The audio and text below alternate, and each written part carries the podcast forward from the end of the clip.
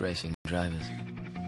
It's not because they respect what we do, driving round and round in circles. Mostly they think that's pathetic, and they're probably right. It's our closeness to death.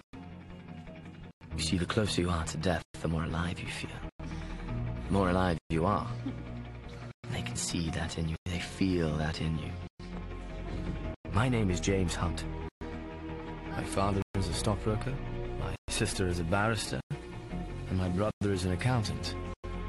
And I, well, I do this.